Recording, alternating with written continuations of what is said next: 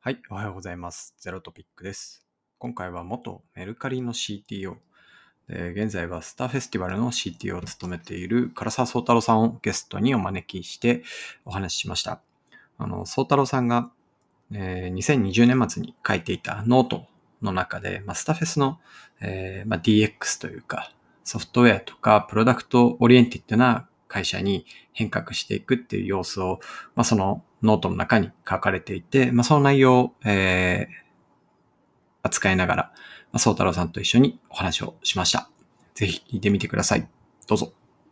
いやいや、はい。うんはい。じゃあそういうのは気にせずやっていきたいなとはい思うんで、まあ、ちょっと最近の宗太郎さんの近況からお伺いしたいなと思うんですけど、去年の3月にメルカリ辞められたんでしたっけ？えーっと、いや、もうね、一昨年になりますねあ、。おっとしか。そう、だから2019 2000、そう、20年にな、21年になっちゃったんで、うんうんうん。なので、ちょうど2年前ぐらいに、もう、うんうんあのー最後のチームで最後の仕事をしてたって感じですね。最後あれですよね。今、メルカリの社内とか辞めた人の中でも、あれが欲しいって噂の、あの、社内向けのツールを、そうそうそう。えーっとね、それが2018年の1年間ぐらいでチーム作ってやってて、はいあのー評価システムとか社内で、あの社内データベース、チームと人のデータベースみたいなやつを作ってて、はいえーっと、最後の最後、えーっと、3ヶ月だけ、えーちょっとだけメルペイを手伝ってあ退退職しました。こんなこともあったんですね。そうそうそう。いや、お疲れ様でしたうん。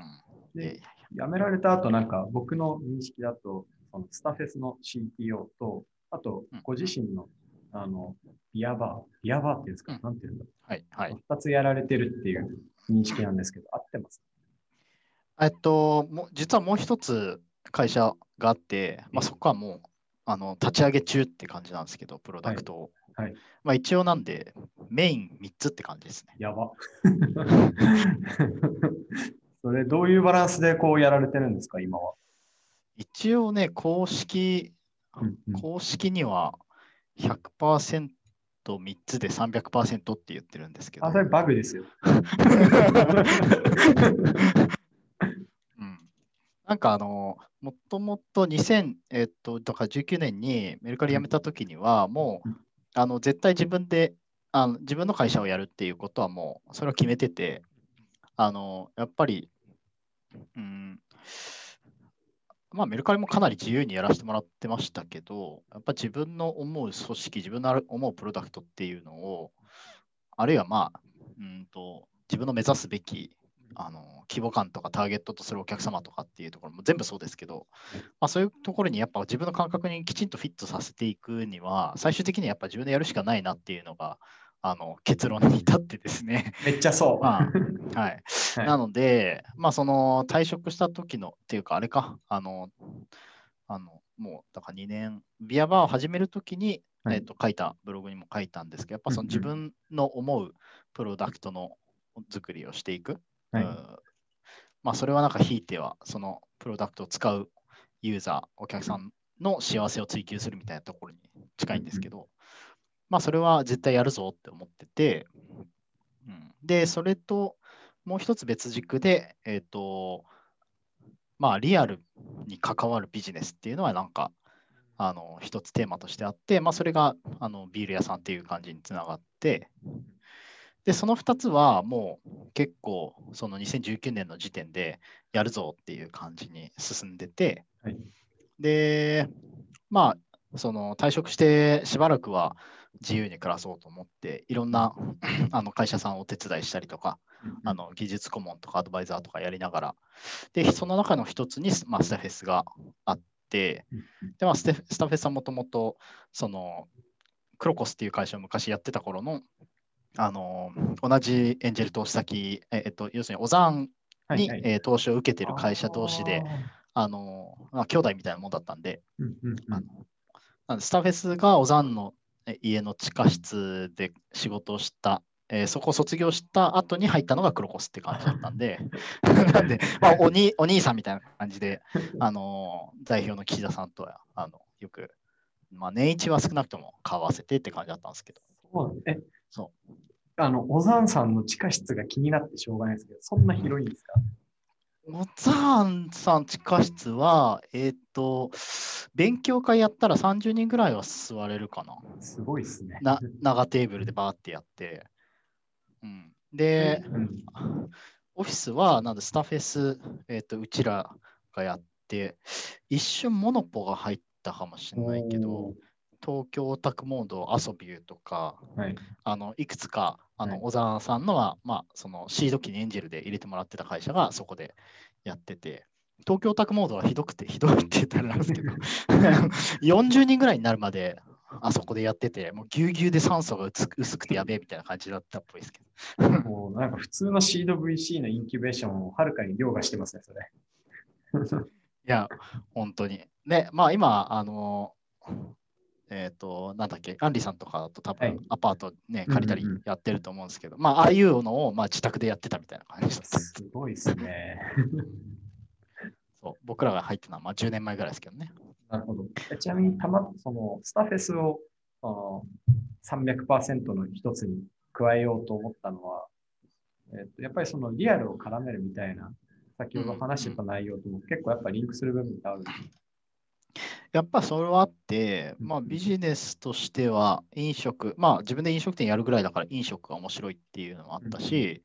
えっと、まあ自分の本領が発揮できる部分っていうのはテクノロジうんーのをそういうビジネスにくっつけていく部分っていうのはすごくうん。興味の強い分野で、で、あの、まあ、えっと、20 2019年の秋ぐらいからちょっとまあお手伝いというかしてると、まあそれは僕自身はあのなんか新規事業の立ち上げをしたいからっていうことでそこのテクニカルなアドバイスとかをやってたんですけど、あのその時にちょっとあの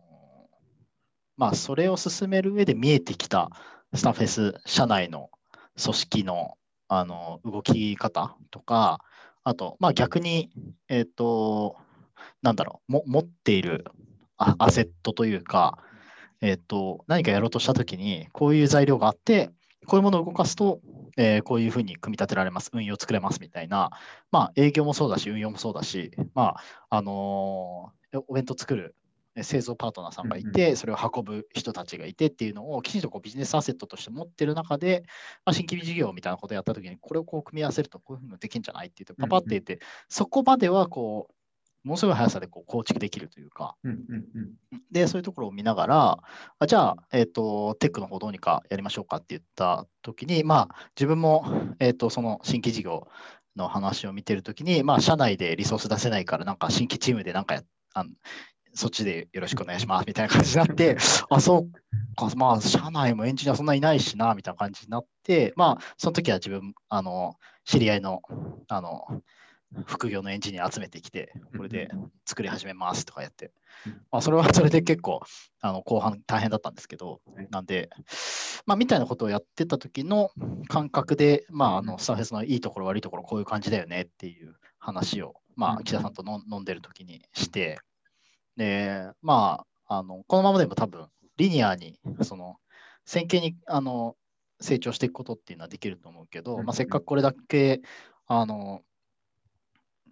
アセット持ってるんだったら、うんあの、まあ、テックの組織ちゃんと作って、あのソフトウェアを中心に動いていけるような状況、あの会社の体制っていうのを作れば、もっとそのビジネスっていうのは加速するはずやっていう、こう、あのまあ、ある種、が外野から言いやすい話。まあ、そ外からだとう、んすらすらそういうことは言えるっていう話ってあるじゃないですか。わかる。で、えっ、と、まあそんなこと言ってたら、はい。えじゃあやってくださいっていう話になって、はい。わかりましたっていうことになってしまったという。なってしまったって言うとあれなんですけど、はいはい。あのまあまああの、実際面白そうって思ってるから、そういうことをあの首突っ込んでるんですけど、まあ自分も、まあなんで自分の状況、その、はい。自分で立ち上げてる会社と、あの 飲食店っていうのがある中で、まあ、それでもあのよろしければっていう話は前提としてあって、なんで一応300%でやらせてもらってるって感じですね。なるほど。あの、ちょっと余談なんですけど、岸田さんには2019年の6月とか7月に直接なんか、全く面識なかったんですけど、一回 DM をもらったことがあって、おーほうほうほう。、タベリをやってた時なんですけど、うんタベリは絶対来ると思います。一度お話しさせていただけませんかっていうので、一回岸田さんとお会いさせていただいたことがあります。でその時に、まさにその物流のお話とかを結構相談させてもらったりとか聞いたりして、あの、なんかロジスティック周りにすごい詳しい人とか、本当トラック動かしてる携帯電話持ったおじちゃんとかいっぱい出てきて、この会社なんか思ってたのと違うけどすげえなって 思った記憶があります。うんうん。あの、しかも結構、あの話聞いてると面白いですよね、彼の。そうですね。なんかビジョンがあの、すごくお大きいというか、うんうん。うん、なので、まあ、あの昔からのその付き合いっていうのもあって、はい。まあその実際話してみて、あのビジョンは面白いし、うん。いいもの持ってるから、あのまあ、一つの自分のもうこう次のチャレンジの一つとして、こういうこう、うんテックじゃない領域、まあ、ある意味、半分は、あと半分はっていうと、うんまあ、いくつか理由あるうちの一つは、まあも、もちろんその木田さんともともとの関係性っていうのもあるし、はいでもう一つは、あの、まあ、自分自身が、まあ、もうずっとこうソフトウェア、まあ、グリーから、まあ、クロコスもそうだし、あのまあ、メルカリはあある程度リアルも絡んでるから、まあ、基本的にプロダクトとしてはソフトウェアの上で、インターネットの上で動いているもの。あ、おっとっと、大丈夫かな？大丈夫です。で、そういうものをこうずっとやってきたんで、まあ、あの営業の強い会社リアあの、リアルの事業開発のあの組織が強い会社で、あのソフトウェアをこう中心にやっていくようなものができたとしたら、どういうものが出来上がるだろうっていうようなこう、まあ、好奇心というかですね、まあ、それ自体も、まあ、多分自分もや多分やったことないあのチャレンジになると思うんで、まあ、それは面白いかなと思ってうん、あのっていうのが一つですよね。まあ、あだから、ある種腕だ試し的なところもあるかもしれないですけど。確かに、ソーさんのキャリアからすると、今までは割とクロコスの時も、まあ多分、あヤフーにも実際在籍もされてたんでしたっけ？そうです、そうですなので、はい。ヤヤフー、メルカリってのは基本ピュアインターネットみたいなとこから、いきなり重たいものもくっついたっていう、そういうチャレンジですよね。そうそうそ全く同じでございます。う。そういうところがあって、まあ、なので、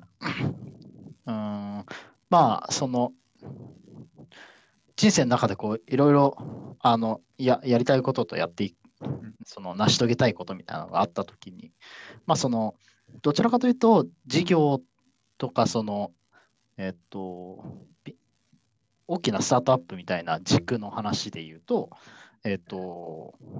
まあ、そっち軸、その新新規軸とか、こう、面白軸とか、自分の中、なんか、自分のやりたいことの塊の中にいろんな軸があるじゃないですか。この何何軸だったらこういう系だな、みたいな。で、その中の、あのー自分が次にその組織的に、あのあるいはスタートアップの次へのチャレンジみたいなことで考えてたときに、あのー面白そうっていうところに合致したって感じですよね。なるほど。ただまあ3つ同時に100%で持てるっていうのはなかなかそういうジャグリングできる人はいないんで、それは純粋にすごいなと思いますね。あ僕とか多分1個、でむしろ0.8個ぐらいなんですよね。いやいやあのこれはなんかそれぞれのはい仲間に言わ、からねあの言われる、もしかしたらね、はいあのこっち300%やってくださいって言われるかもしれないですけど、確かに。確かに。確かに。はいそ。れはそれとして。じゃあちょっとあの、ノートの内容に入っていきたいなと思うんですけど、はいはい。あのまあ、言いづらいところは言いづらいと言ってください。あの特に初めやっぱりこうボードにパッと入っていくときにこう経営の頭をプロダクトファーストに揃えていくみたいな、えーっと、一周から入っていったみたいな風に書かれてたと思うんですけど、それってこう生半可にはできないことじゃないかなと思ってて、この時こうどういうなんか苦労したのかとか、どういうことを工夫したのかとか、もう少し深掘って聞きたいなと思ったんですけど、実態のところどうでしたか、あの、前提として、なんかあの、昔、直哉さんとかと話してるときに、なんかこう自分が外から見ててはい、いけてないなとかうん、こう変えた方が良くなるんじゃないかなっていうのって、ある種その自分の傲慢なんじゃないかみたいな話はい。とかもあって、あの、あんまり、その、まあ昔だったら、いや、俺はこう思うから絶対こうした方がいいってなってたと思うんですけど、まあ、そういうところからまたこう、時を経てというかですね、まあ、いろいろ経験を積んで、なんか別に変わりたくない人たちを変える必要はないなっていうのはあったんですけど、なので、あのどちらかというと結構その、まあ、岸田さんと話した時もそうなんですけど、前提としてもうか結構もうか変えたいという気持ちが強い。変わりたいという気持ちがあるっていうようなところを感じてて、あのまあ、それはそのこの間さっき話したあの、もっと良くなるよっていう話をしている時に、まあ、飲んでた時にあの俺はそうしたいっていう感じだったんですよ。はいはいはい。まずまず岸田さんがその気になってたっていうのが一つですよね。なんで、結構あのブログ書いて、えっと、多分、うん、まあ、ブコメとかあ、ツイッターとかで反応もらってる人たちの中に、あの、そう、ほん俺はそうしたいんだけど、まあ、この会社の経営者は全然そういうこと言っても響かないっていうようなコメントをたあの、まあ、でそういうふうにうん。そういうふうな感想をね、思ってる人もいるかもしれないですけど、だから、それはでも、なんかやっぱスタート地点だなと思ってて、うん。やっぱそうならない限りは、もうどうし、あの、し正直どうしよう、どうしようもないって言ったらあれなんですけど、僕、あの、手のつけどころがないっていうか、そのなんか、壁登っていくときにどっか引っかかりがないみたいな。うんうんうんなので、一番最初はなんか、いずれにせよその気持ちになってもらわないとどうしようもないなっていうのがあって、うんとなので、まあ、でも今回の場合は、あのーまあ、代表の岸田さんっていうのがそういうふうな気持ちになっていたんで、えっとまあ、他の取締役のメンバーもその気持ちになってもらうっていうのは、まあ、あの社長のこう後押しもあって、うんうん。結構あの話自体はみんなにこうスッと入っていったというか、うんうんで、逆に言うと、えっと、スッと入っていったっていう実感があったんで、はいあんまりこう政治的に頑張ったりとか、ボトムアップで頑張る必要なく、あこの人たちだったら、ちゃんとこう上からあのい頭揃えていけば大丈夫だなっていうのが分かって、えーそこからスッていったって感じですね。ああ、でもそれはなんか王道というか素晴らしいですよね。本当に一番上からスーッと降りていくっていうのはこう理想的な流れじゃないですか。いくらボトムアップで、ああ、 Slack を入れたいですって言ってる人たちがいくらいても、ダメだ、我が社は入れ ないみたいな。そうそう。まあ、第一章ああれど、まあそういうのってやっぱ、なんか、うんうんあの人、自分たちはいいと思うんですけど、うちの役員がはいな、みたいなことって、まあ、一番、あのね、時間ももったいない話なんで、はい。やっぱり、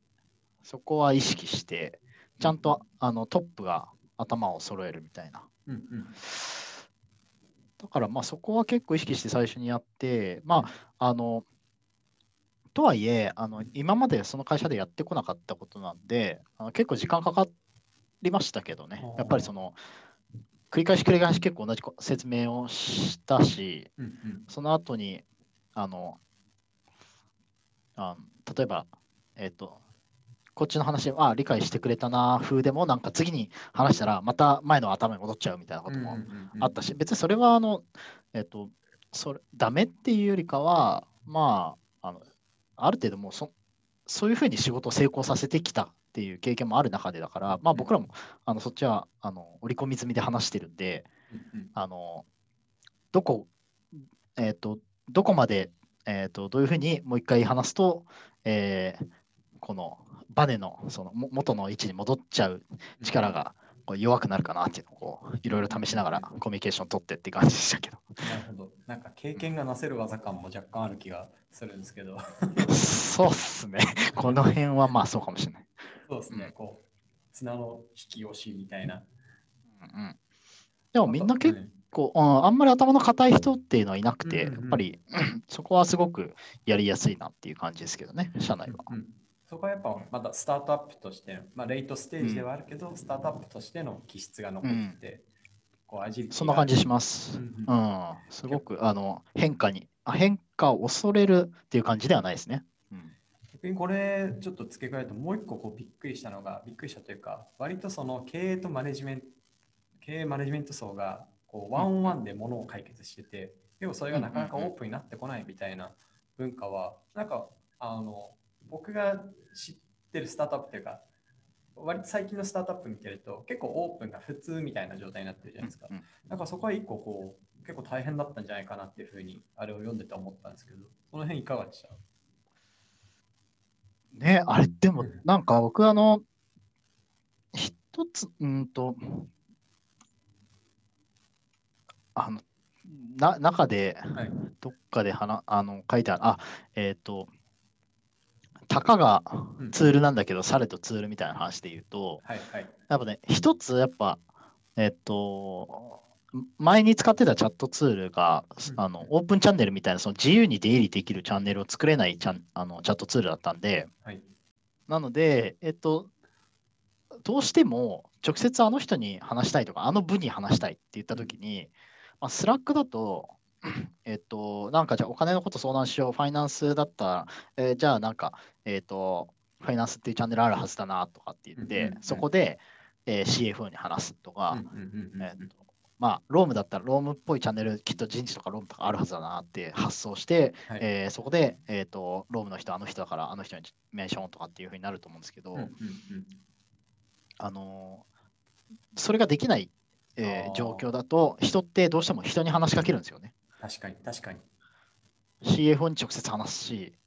ローム担ロームローム担当の誰々さんに DM するし、ああ、場に話すっていう機会が作りづらいってことですね。そうなんか結局、えっと、たかがツールなんだけど、うんうんえっと、要するにオープンな場所が作れるような状態になってないツールを使ってると、自然とそのコード様式っていうのが、そのワントゥワンで話すことって。いうコード様式になっちゃうんで、あのああれは確かにあの普通にそのみんなで話せば、い一発で話通じて、下までこ下も下のメンバーまで全部その話が見えてて、あ、こういう経緯で話が、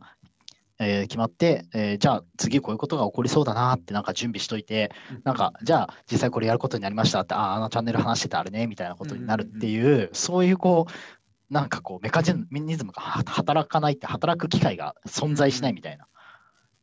なんか、っていうのを感じてて、なので、あのーまあ、その会議体の整理と同時に、うんうん。あのツールだけは、うん。あのどうしてもあの Slack にしますっていう話はしてて、うんうんうん。それは別になんか僕は Slack が好きとか慣れてるとかっていうのはもちろんそうなんだけど、えっと、なぜかっていうところで、まあそのまあ、とにかく、えっと、特定のトピックに対して一つのチャンネルっていうのを定義できて、うん。えーそれがオープンに誰でも出入りできる。で、基本的にはあの人と、えっとまあ、給与、えっと、人の評価とか給与みたいな話と、あと、まあ、投資とか、あのちょっとインサイダーっぽい話とか以外は基本的にはもう必ずオープンにしましょうねっていう、まあそれはもういろんな会社やってきたことですけど、まあ改めてあのそこで展開して、なので、あの直接話されたときに、このチーム、あのこれはこのここのチームのトピックだからここで話しましょうねっていうのをこうまあ、常にこう誘導していくと、自然とこう、まあ、自然と、比較的自然とここまで、あだあの会議体も含めて、あじゃあここのメンバーのはここのチャットでやればいいねっていうのが出来上がってきたかなっていう感じですね。うーんその初め Slack 入れる時のアレルギーってなかったんですか？えっとね、あんまりなかったっていう、う。うん、感じですね。なんかやっぱそこもいやスタートアップなんですかね、やっぱり。うーんかもしれないですね。そのずーっと、えっと、そうじゃない、まあ、チャット文化みたいなのはあったんでう、んうんうんただ、あのなんでオープンがいいんだっけっていうか、うんうん。あのなんでそれ Slack だとそれができるんだっけみたいなところは、うんうん。まあ、ある程度説明はして、うんうん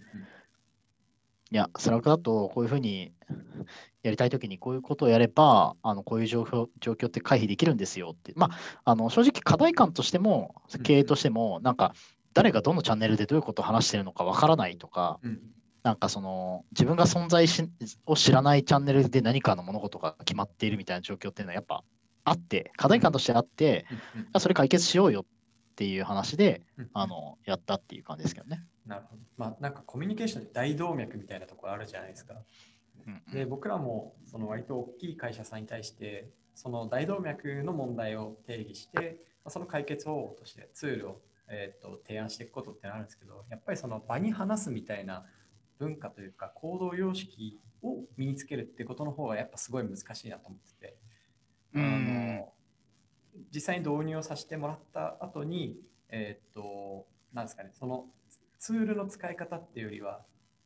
あのみんなが見えることの価値みたいなのを散々解くけど DM が来てしまうとか いまだに LINE で個人にメッセージが届いてしまうみたいなのがあっていやこれみんなに見えるところにお願いしますみたいなのをずっとやってますね。いや、そうですよね。ねあまあ、なんか分かってしまえばというか、あの、分かってる人同士で話すと、もうこれが当然ではあるんですけど、うんうんうんやっぱその、多分そういうものがそうなんだっていうことを知らないというはいはいうー状況から、それができるっていうことを認知するっていうのは結構難しい。うんうんうん。確かに。そしてここまで話してて、あのちょうど今日話すにあたって、宗太郎さんの過去の記事とか、あとちょうどまさに先ほど名前が上がりましたけど、伊藤直也さんと、あの多分宗太郎さんが、C、メルカリの CTO だった時に寿司食いながら話してたじゃないですか。ありました、ありました。あの記事を読んでる時の、あの辺のあたりの、あのまさに直也さんが一級のこうな技術顧問から CTO になったぐらいのタイミングの話とめっちゃ似てるな、これって思って聞いてました。ね、ね若かり、若かりし頃ですけど。グリーンの時にめちゃくちゃ尖ってた話とか面白かったです。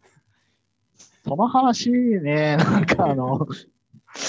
そうなんですよね。ねじゃあなんか、あの、多分ね、本質はもう何も変わってなくて、うんうんうん単に、あの、進め方が上手くなっただけな気がしますけどね。うんうんうん、考えてることとかい、その結果的に手をつけるものとかっていうのはうん基本的にもうほとんど変わってないんだけど、うん、誰を、まあ、さっき話した、まあ、誰のどういう部分をこう押したり引いたりすると物語が進むか、最終的はいはい。うにまくいくかっていうことの、うん。こう、やり方が上手くなったっていう。うん。そうみそういうふうに見受けられますね。なんか僕は多分そういうの1周目なんで、あのまあ、メルカリにいた当時も結構、いや、こうすべきだろう、オラみたいなのを言って、いさめられるっていうのがよくあって、で、いまだにそれをあの大きい会社の人に言って、まあ、君可愛いこと言うなみたいな。ちょいちょいあるんですけど、まあ、なんかそういう役割としてやりつつも、もう少しうまくできるといいなっていうのは見習っていきたいなって思いました。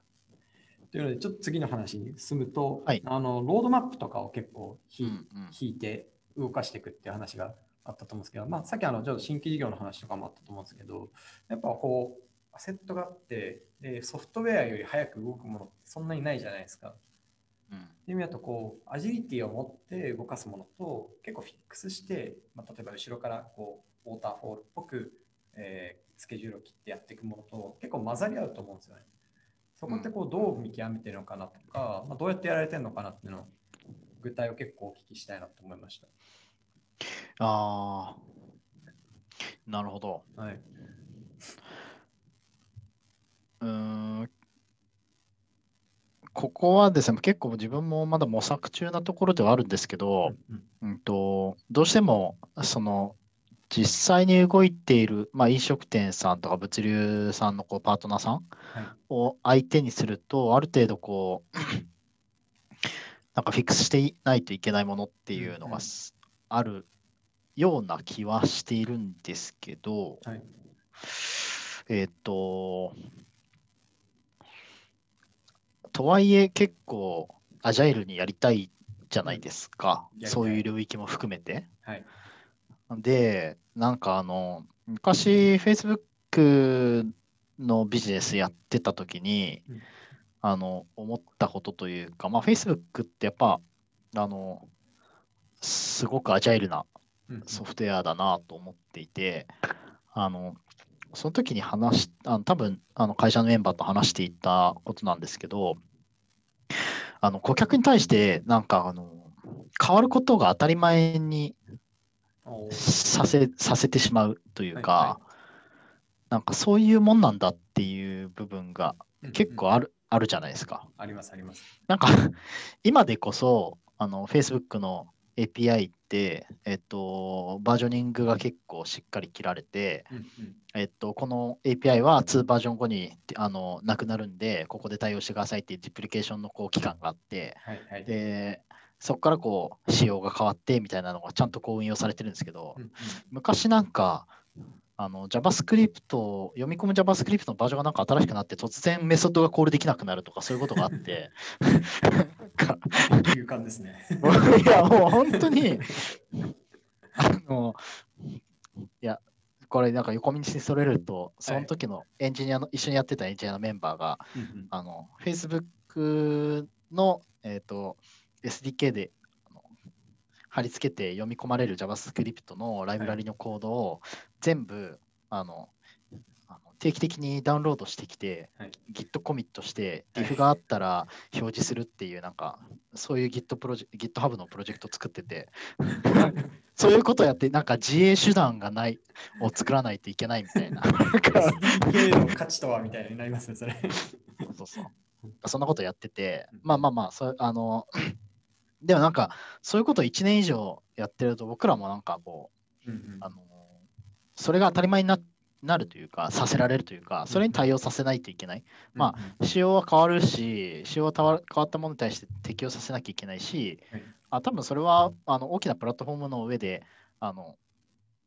何かをやっているとみんなそうかもしれないですけど、Apple とか Android、あの Google とかもすぐ仕様変えてくると思うんですけど、はい。あので、その、まあ、顧客に対して不誠実であるのはダメだけども、その前に進むために、うんうん。あの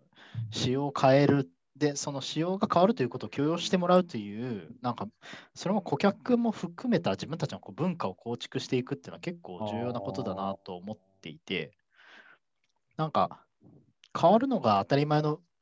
当たり前のことって、それってなんかこう、うんと、まあ、広い意味で言えば、だから文化だと思うんですよね。で、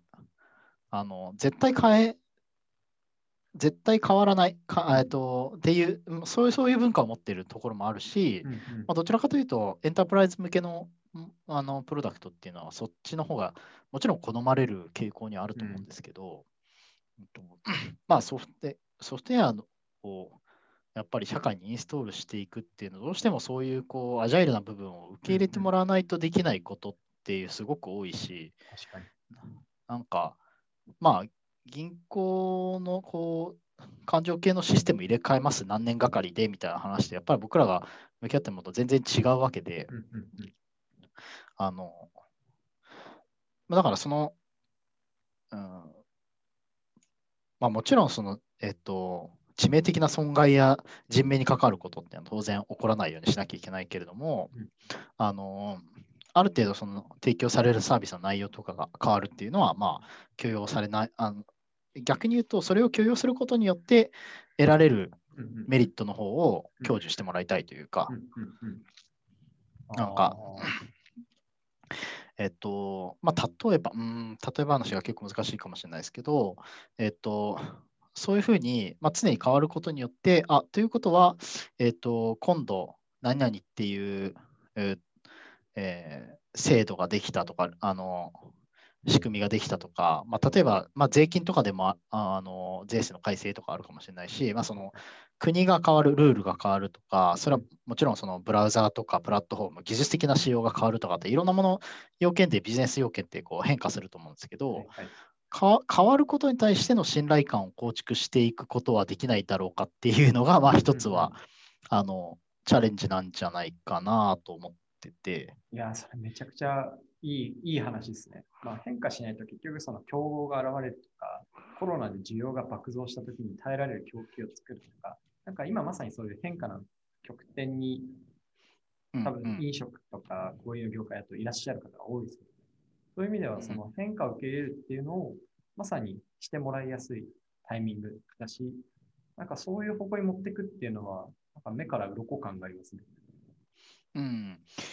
なので、ロードマップっていうと、もちろん、その中期的なものと短期的なものってあるんですけど、あのーまあ、結構基盤の入れ替えとか、あのー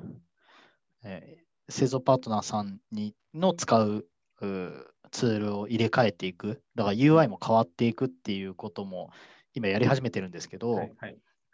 あの結構アジャイルに、うんうん。えっ、と、どんどん入れ替えていくっていうことをやろうとしてて、まあ、なので 2, 2年がかりで開発してバーンって入れ替えますじゃなくて、もうできてできたところから新しいシステムに移行していく。うん。だからあと、そのストレスをす最小限にするための努力っていうのはある程度するうん。けれども、えっ、と、混在する状態っていうことを、まあ、社内外含めてこう許容してもらうというか、うんうんうんうんだからし新しいシステムと、えっと、古いシステムは、裏側の ID はなんかこう、えっと、例えば URL、えっと、うんとえー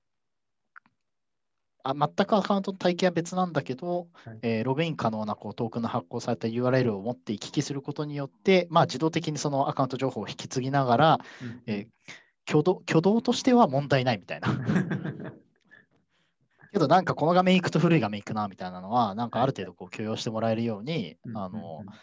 ここまでできたらリリースしますみたいなことを今進めていて、まあ最初のリリースっていうのがもうちょっとであるんで、まあ、そこから本当にどういうふうにあの動くかっていう感じではあるんですけど。でも結局、まあ、変わることを許容してもらうのと、未来は良くなるっていう方に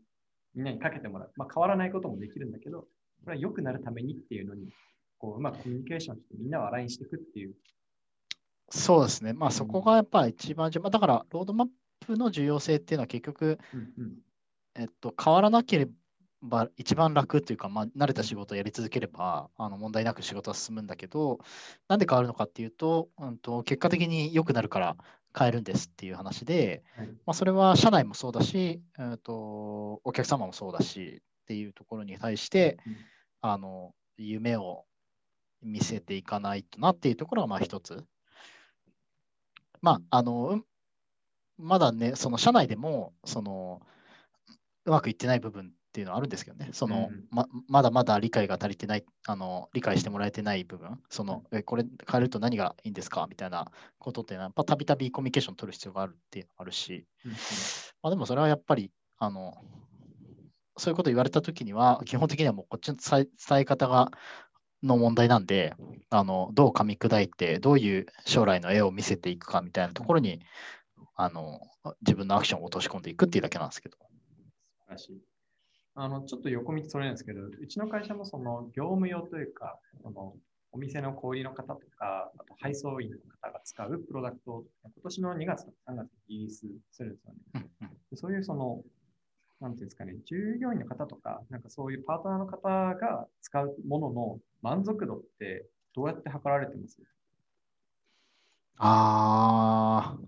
まだそこができてないんですよね。ああ。それは逆に、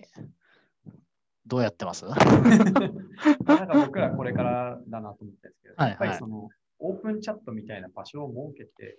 うんうんそのヒアリングの数をとにかく増やすっていう方ことでとりあえず拾い切ろうっていう体制を今敷こうとしてます。もう何でもいいから言ってくれっていう。あの、やっぱ現場の数だけ答えが違うなと思って、抽象化をどれだけしようとも、やっぱ対応しきれない部分ってあると思その対応しきれない部分何なのかっていうのと、あとそれって将来抽象化し得るのかっていうのは、やっぱ常にウォッチしてないと難しいなと思っていて、それでこう、できるだけ定性的なインタビューを顧客にするように、えーパートナーの方にしていくっていうのをたくさんやろうかなっていうふうに思ってます。ああ、そうそう、そうなんですよ。それは、えっと、うちもまだ、あの、ここまでのところ全然足りてないところだから、やんなきゃねっていう話はしてて、えっと、まあ、あの、その製造パートナーさんに使ってもらってる、使ってもらうプロダクトっていうののリニューアルっていうか、あまあ、新しく作り始めてる基盤に載せた方と徐々にリリースしていくんですけど、あの、それをリリースした後は、絶対、そのもう、それを使って、要するに製造の注文を受けてから、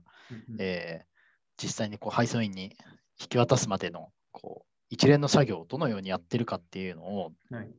一回もう本当いろんなところに観察させにさせてもらいに行くっていうのははいあの絶対やった方がいいよねっていう話はしてます。間違いないです、まさにまさにそうだと思います。実際やっぱ想像、まあ、やっぱあの、どんなソリューションもそうなんですけど、やっぱ想像、課題をなんか想像でやるのは結構、うんうんあの、ん難しいというか、うん。あまあ、正直できない、無理ですね。あの、課題設定間違うとソリューション間違うから、やっぱその課題設定が正しいかどうかっていうのをやっぱやんなきゃいけなくて、それはやっぱり自分の目で見て体験しないと正しいものっていうのは得られないかなっていう感じですよね。僕らも結構リプレイスのプロジェクトなんで、一定数値で比較できる部分もちょっとだけあって、例えばある人が、えー1時間あたりに何件商品を摘み取ることができたとか、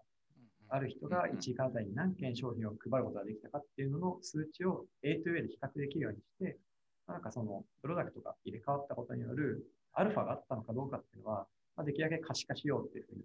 やってるんですけど、多分それだけだとやっぱちょっと足んなくて、その、なんですかね、ユーザビリティテストとか、ユーザーインタビューとかっていう定性的な情報を通じて、本当にペイン解けてるかっていうのを確認していくっていう作業は絶対必要だなとやってますね。ですよね。まあ、あの、これ結構あの、まあ、これも本当に話がこう遡ると、クロコスの時に、はいえっと、最初、一番最初にこう、Facebook アプリケーションを作るっていう時に、小沢さんがやった手法なんですよね、実は。えっと、まあ一番最初はなんかそ、これからはソーシャルコマースが来るみたいなことをいろいろ言ってて、まあ、Facebook ページ上にと、あの EC 機能を作れるような、あのアプリケーションを作ろうとしてたんですよ。で、あのまあ、1ヶ月ぐらいこう開発して、まあ、普通に商品を登録して、商品陳列して、でカートに入れられて、まあ、それが Facebook ログインでできて、簡単にこう購入までいけますみたいなのを、うん Facebook ページのアプリケーションの中に、あの実装するみたいな。で、えーっと、1ヶ月ぐらいまで来たときに、これ本当につ、本当にこう使いたいのか、これみたいな話がこうふと出て、で、やっぱりこう直接あれだな、聞かないとダメだなとか言ってはい、あの当時、その、えーっと、小沢さんは、まあ、あの、もともとは楽天関係の人だったんで、楽天の、その、楽天市場にこう、いろいろこう、出されてる店舗さんに、えっ、と、売り、あその、う売れる店舗の作り方とかをこう教える、こう、楽なんだっけな、なんか、えっ、と、そういう、えー学校みたいなのがあって、そこの学長さんっていうのがいるんですけど、で、彼と、まあ、その実際に結構店舗さんえーの中でううまくいっている店舗さん、もう楽天の中でこうススターと呼ばれているようなこうあのすごく成功している EC さんとかの代表さんをガバガバッとこう Facebook グループに集めて、はい。ああでもない、こうでもないとか、こういうのあったらどうですかみたいな話をこうする場を作ったんですよ。はいはい。で、えっと、まあ、そそれに加えて、まあ、最初オフラインでその、そういう場を設けて、いろいろお話しさせてもらったりとかして、うんで、そしたら、やっぱりなんか自分たちの課題設定がちょっとずれていたというか、うん。なん、か多分使われないソフトウェアを今作ろうとしてるなみたいなことが見えてきて、うんうん。あのちょっと方向転換してうん、あの EC サービスを作るんじゃなくて、なんか楽天の API を使って楽天に出店している商品を、えー陳列できるだけ。まあ、あの結構簡単なんですけど、簡単って言っても、あのもちろんやることはいっぱいあるんですけど、あのまあ、えっ、と、楽天でログインすると、えー自分の商品、あ、ショップ名入れると、そのショップの商品をこうバーって、えー持ってきて、おすすめの商品みたいなこう並べて、うん Facebook ページに表示できるみたいな。もうそれだけにして、ローンチして、で、そこがこうスタート地点になったんですよね。で、なんか、やっぱり実際話聞くと、まあ、当時の話だと、まあ、あの例えばあの複数のショッピングモール、EC のモールに出店しているとこう在庫の管理が大変とか、あの まあ、そのこんな登録ポチポチするのめんどくさいとか、はいはいあのここで注文があ注文が、また注文が こう入ってくる画面が増えても困るみたいな話とかね、まあ、いろんなのがあって、あじゃあなんかもう楽天飛ばすだけでよくないみたいな話から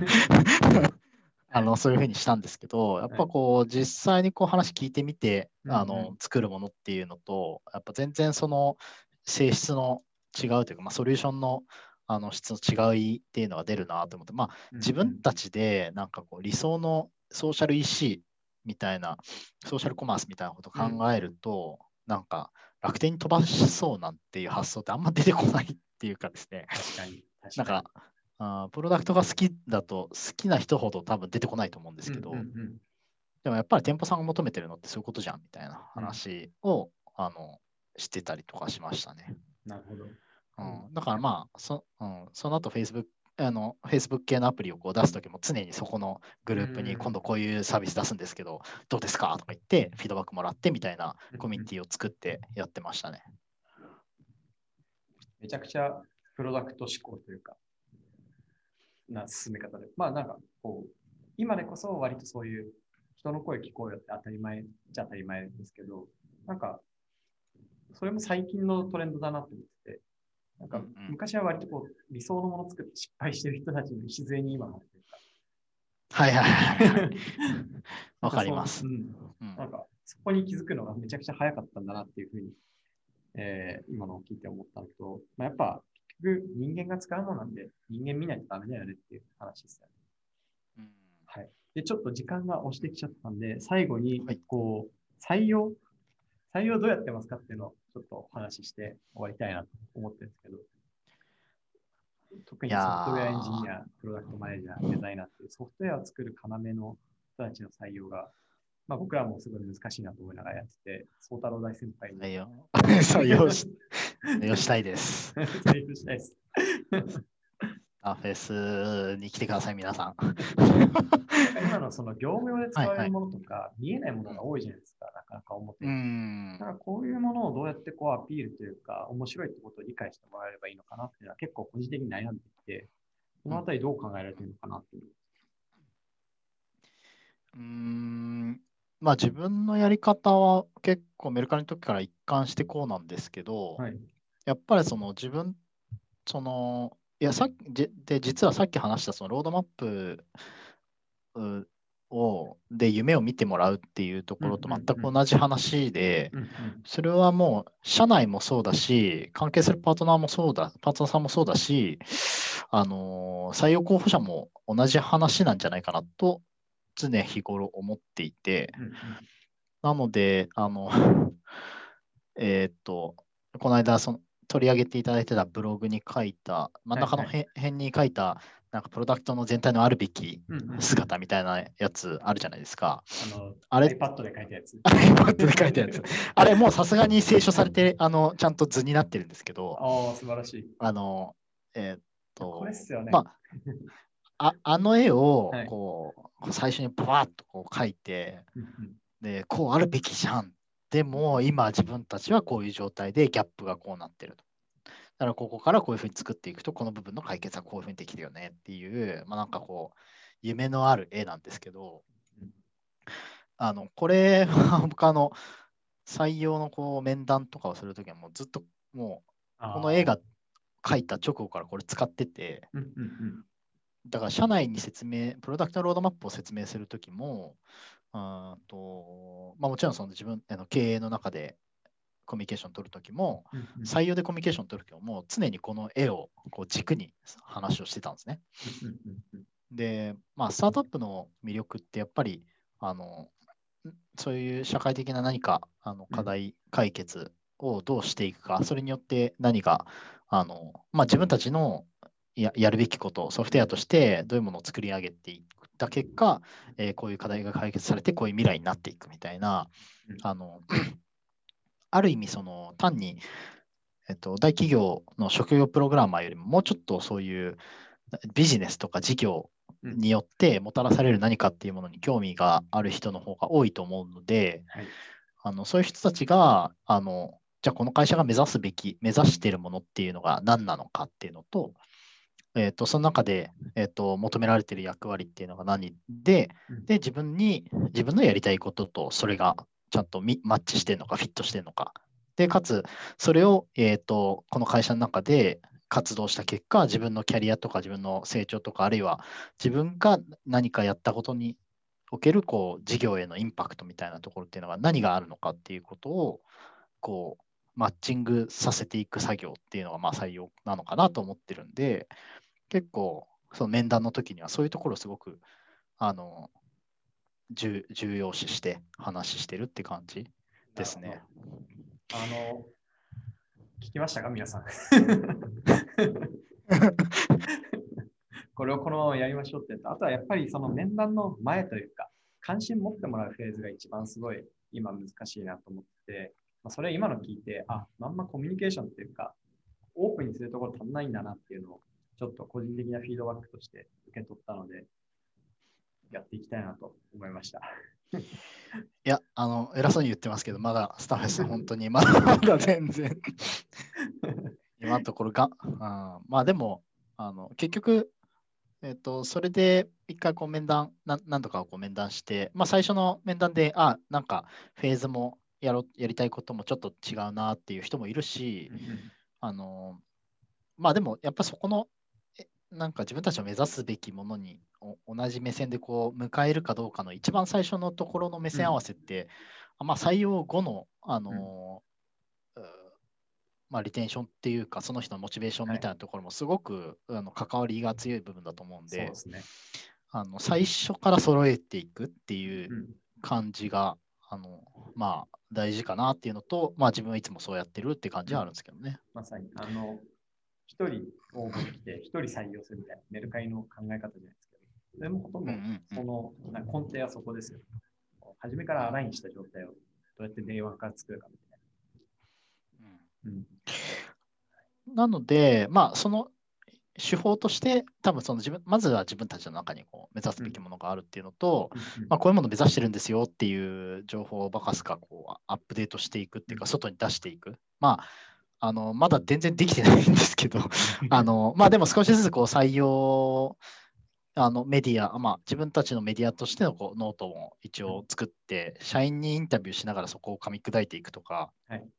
とかもやり始めたりとかですね、まあ、ツイッターとかでは、あのとかまあ、自分のブログとかでこうやって書くのは、まあまあ、いや継続的にやっていくんですけど、はい。なんかこう、一つこういう絵描いてとか、うんうん。あるいは、あの、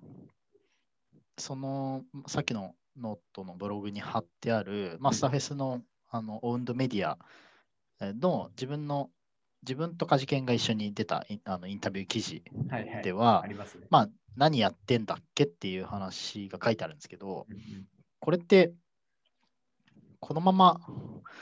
あの、説明は